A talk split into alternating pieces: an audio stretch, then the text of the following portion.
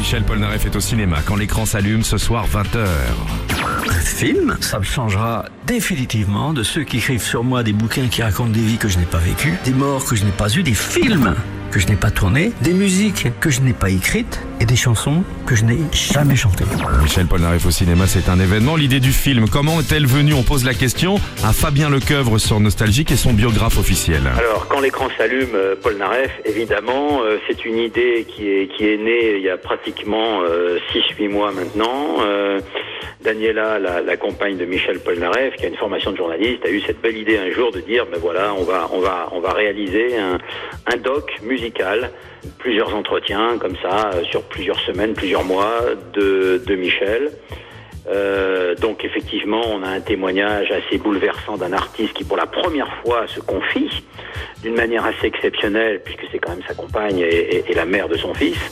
Donc euh, c'est plutôt émouvant, il dit des choses assez étonnantes, notamment notamment sur ses blessures d'enfance, la douleur d'un papa, euh, le départ d'une maman euh, trop tôt, l'exil évidemment, euh, l'écriture de certaines chansons.